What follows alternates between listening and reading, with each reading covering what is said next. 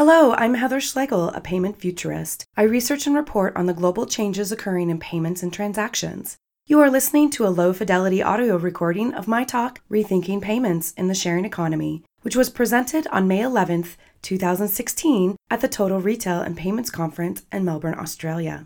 This talk explores how technology facilitates trust through payment platforms with local regulations and global reputation systems. Looking for a provocative future focused speaker? I'm available for keynotes, panels, and corporate events. Get in touch at heathervescent.com. That's Heather Vescent, V E S C E N T, like effervescent, heathervescent at gmail.com. Many thanks to Brad Court, Melissa Ching, and the team at Total Payments and Retail. Very special thanks to Dave Birch, Ian Danskin for audio production, and Serafina Rodriguez. I hope you enjoy the talk.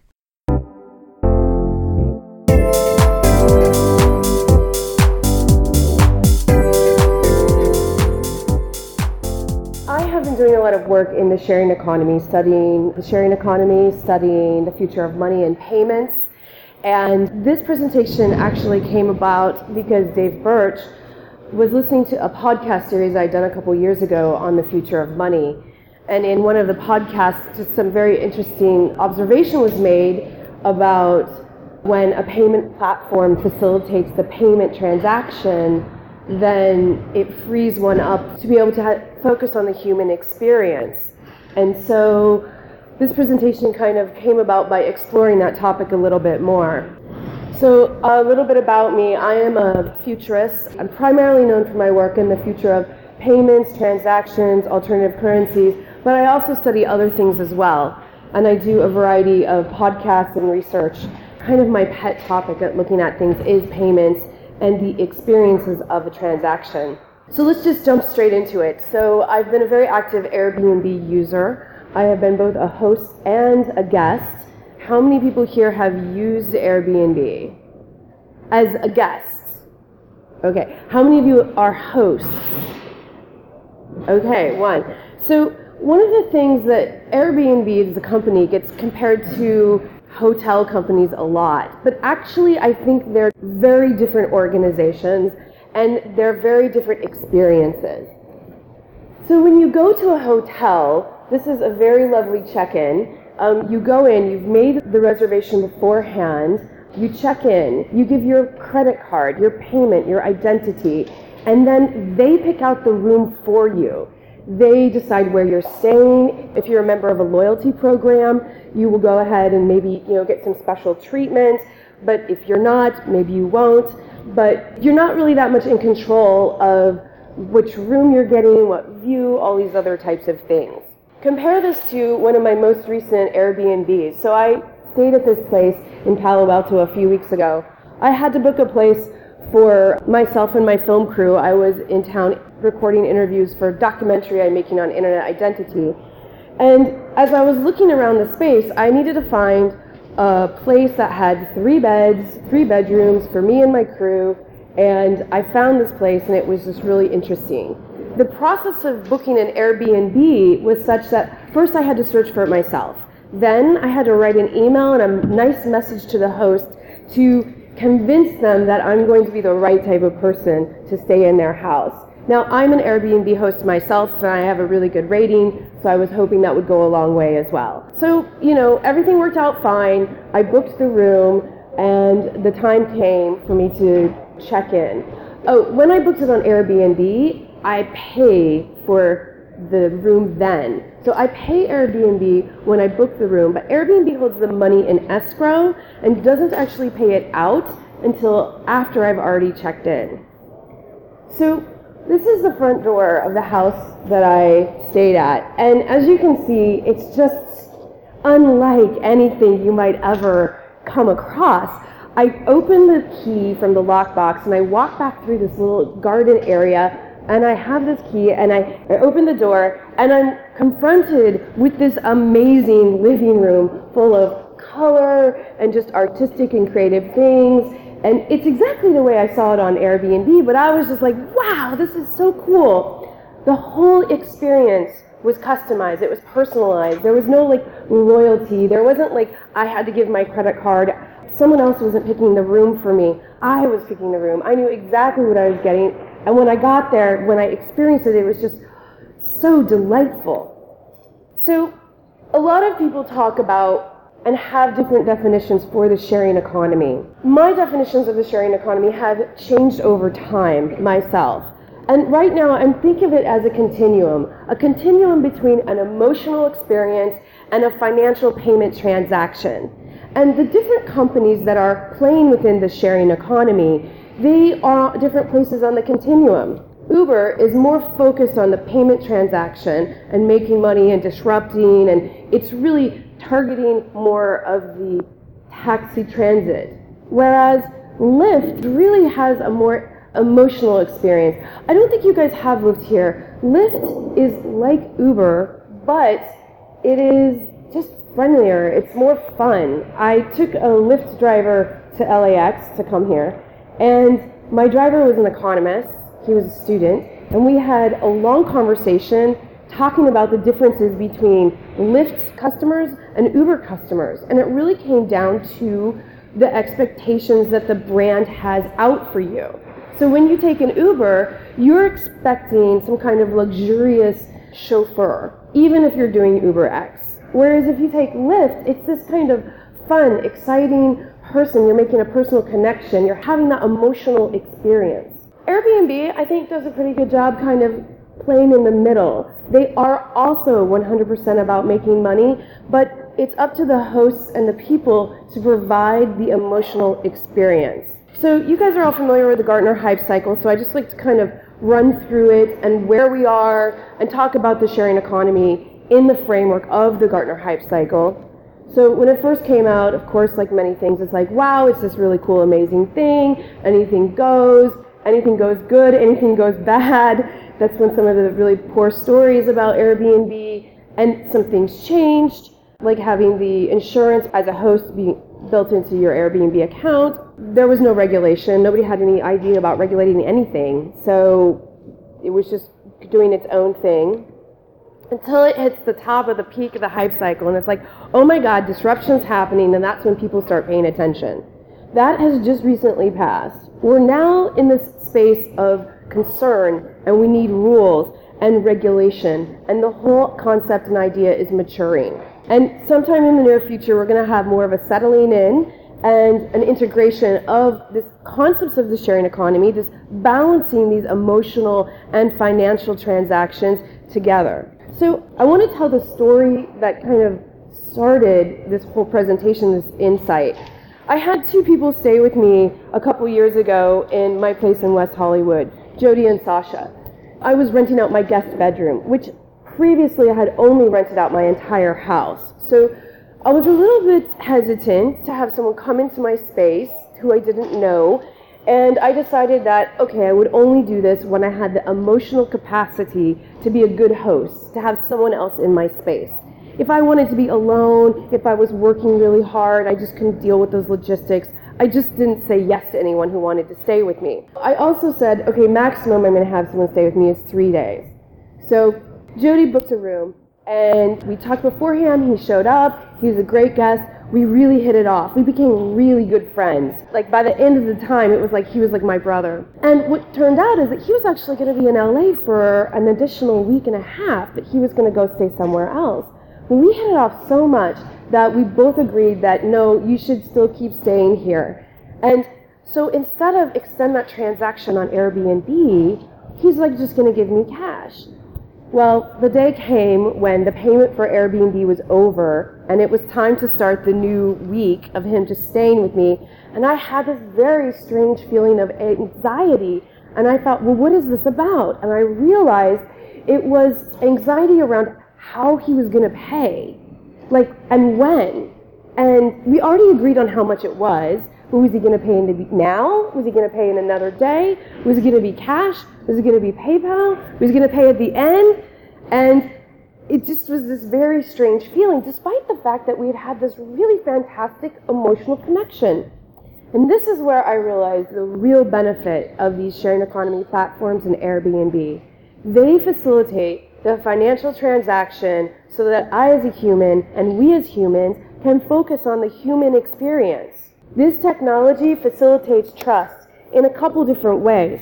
One, it handles the payment, so we don't have to think about it. There's just like it's just happening behind the scenes. Great.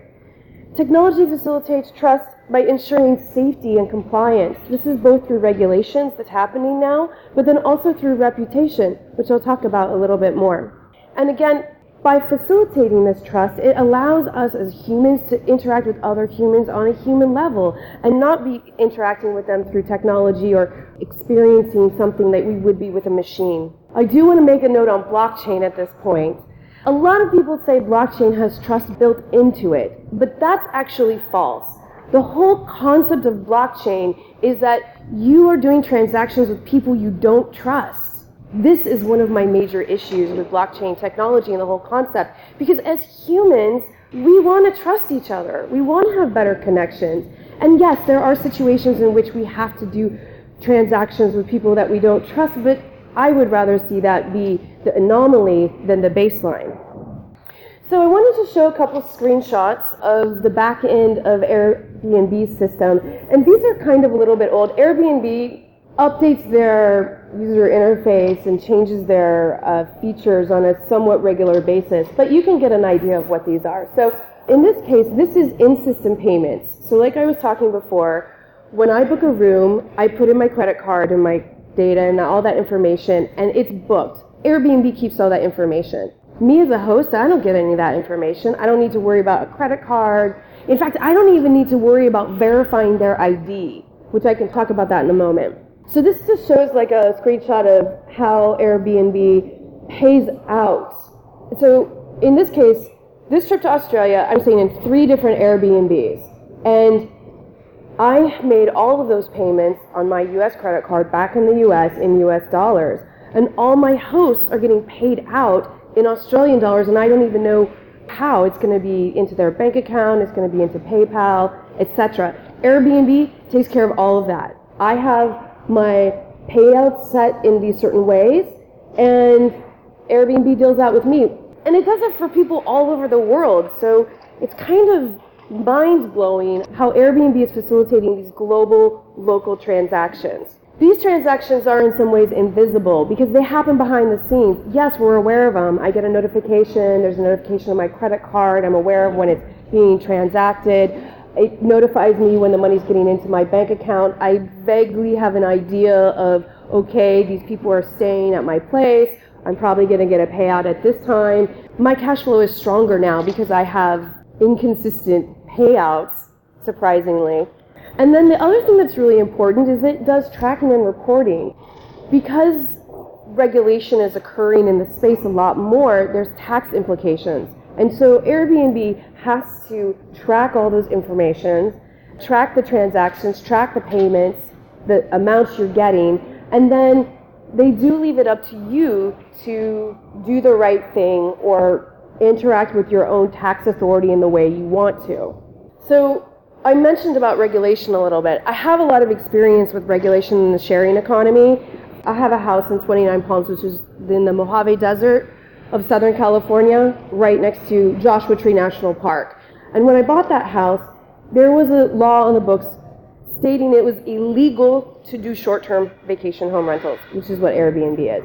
So within 15 months, me and some of my colleagues and local homeowners, we worked with the city to craft a new set of regulations, a new ordinance, pass that new ordinance, and go through a permitting process to make it legal to do vacation home rentals in this area so that the ordinance and the regulations are structured in a way that allow it but are very organized so they can be enforced because unfortunately there are bad actors and people that take advantage of this. In fact, right before I came here, I got this envelope and it's from the Department of City Planning Community Planning Bureau in Los Angeles. Los Angeles is going through the process of regulating this right now. San Francisco went through the process of regulating it. Other places are going through the process of regulating it. Like the regulations are not all the same. They're very different in some cases and they reflect the local community values. But they do have certain ideas in common across them. About a year ago, when I first started talking about this, I said there's going to be more regulation. there's definitely more regulation. We're going to continue to see more regulation in this space. And prior to going through the process, I was not a fan of regulation. But having that dialogue with my local community, understanding the concerns they had, the legal concerns for safety, made me have a lot more respect for the need for regulation. Going through that dialogue was important. I was only thinking about myself as a good actor, as following the rules, doing the right thing. It didn't occur to me that there needed to be very clear rules and regulations to enforce for bad actors. So this is my house. I have a permit on it now. You can check it out on Airbnb, and I have a lot of positive reviews and ratings. And so I want to talk right now a little bit about reputation. So this is a picture of me and my Lyft driver that took me to LAX to come here. And you can see that it's just a really fun, interesting, exciting, very emotionally positive experience. And one of the things we talked about a lot was how reputation makes you feel safe doing these transactions, getting into a stranger's car, staying in a stranger's house. It's the reputation that you have within these platforms and beyond that helps you gain trust. So this is that amazing place in Palo Alto that I stayed. Um, after I check out, I get to rate it and review it. And you can kind of see, this is some screenshots of the system, what it asks questions for. Now, in recent months, Airbnb has rolled out a much more detailed and comprehensive rating and review questionnaire. It's something like five or six screens now. I didn't put them all in here. But it used to just be like three questions, accuracy, communication and value, and then would you recommend this person? Now there's six different ones. There's a page two. It asks you other questions. They're really asking a lot of detailed information about your experience with this specific Airbnb. It even goes on to ask non-rating information about the community, about the place, whether it's good for something or not, kind of, you know, TripAdvisor type questions. This is the reverse. So I have a lot of guests stay at my place and I review all of them. It used to, again, only ask you three little questions about it, whether you recommend them or not. Now it starts out asking you in general, would you recommend them? And then it goes into like, you know, three pages of ratings and review with them. I will say, recently, most of my experiences have been fantastic. However, I have had two, and in particular, I had one very bad experience. And it was very strange when it came to write the review of that person because they, they ended up doing a $1,000 worth of damage to my house, my furniture, which was resolved with Airbnb, so that's all good. But because they had stayed in my house and I had these interactions with them, it was really hard for me to want to write a negative review of them. But I felt in some ways it was my duty to warn other people about this particular guest. And if I had read a little more deeply into the reviews previous people had written, I, I would have read between the lines that this person might be problematic. And so I think this is a really interesting point about reputation, which is reputation changes. Um, people can be great, and if you're, you know, have a great reputation, that's great, but you could be having a bad day, or there could be a real reason why it was a bad experience we need to feel comfortable communicating the truth, but then I think we also need to evolve our human capacity to know that people could change, that there's context around these experiences. So, a month or two ago, Airbnb acquired the company who does change tip, ChangeCoin. However, they acqui-hired the people. They did not acquire the IP or the business assets. This leads me to believe that Airbnb is considering or planning a process to sell reputation a la FICO. Their platform does aggregate reputation within their own system. It would be a very interesting business model to them. However, that reputation is created by the users of their system. That reputation is a commons. And for them to go out and capitalize on it feels really icky to me especially because all of the users in the community pay to participate on Airbnb. I pay when someone books my place, and they pay when they book on it. So it's not like a, something for free.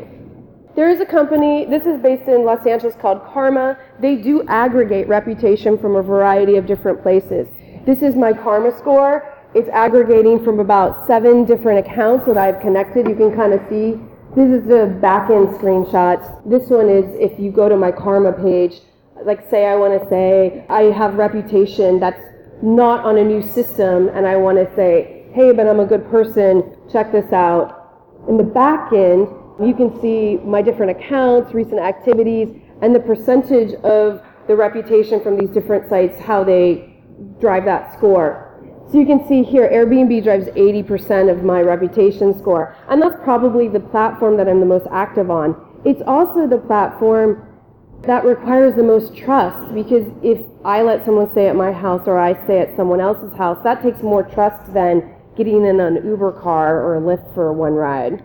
So we're at the very beginning of the integration of a lot of these concepts into the larger world, into the larger ecosystem. There are a lot of questions that need to be asked that we're going to have to resolve and that there are business opportunities for, like global transactions. I touched on that before. Airbnb does this really interesting facilitating global local transactions seamlessly. I never have to pay in Australian dollars to pay someone to stay here. I don't even have to do the exchange rate on my credit card. The tax structure, so places that are regulated often have this requirement for hosts to pay quarterly TOT tax, the same type of tax that hotels pay. But also, not all tech companies are paying their right due in the global world.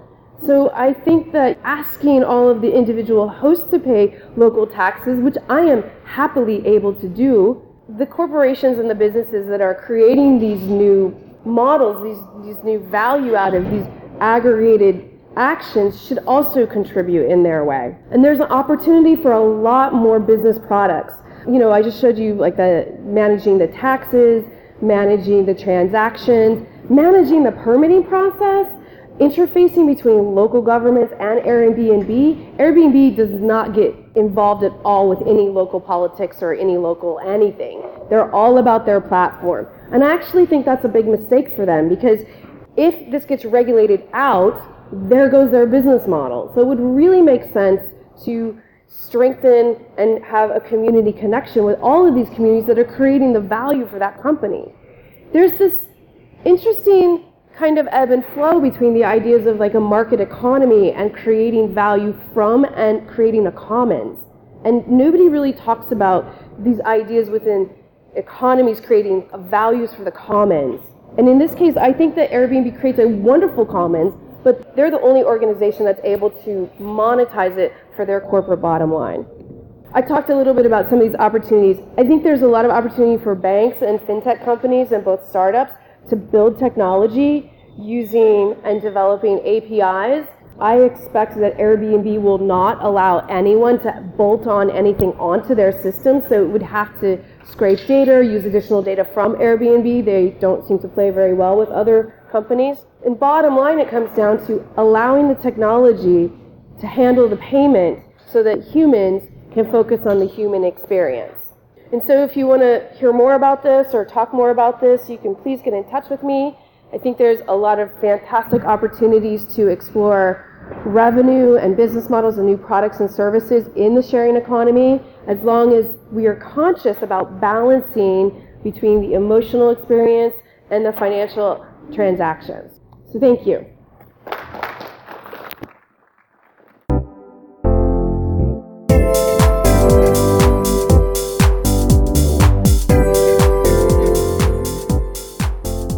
Thank you for listening to Rethinking Payments in the Sharing Economy, presented on May 11th, 2016, at the Total Retail and Payments Conference in Melbourne, Australia. Looking for a provocative, future focused speaker? I'm available for keynotes, panels, and corporate events. Get in touch at heathervescent at gmail.com. That's Heather Vescent, spelled V E S C E N T, like effervescent. Heathervescent at gmail.com. I'll see you in the future.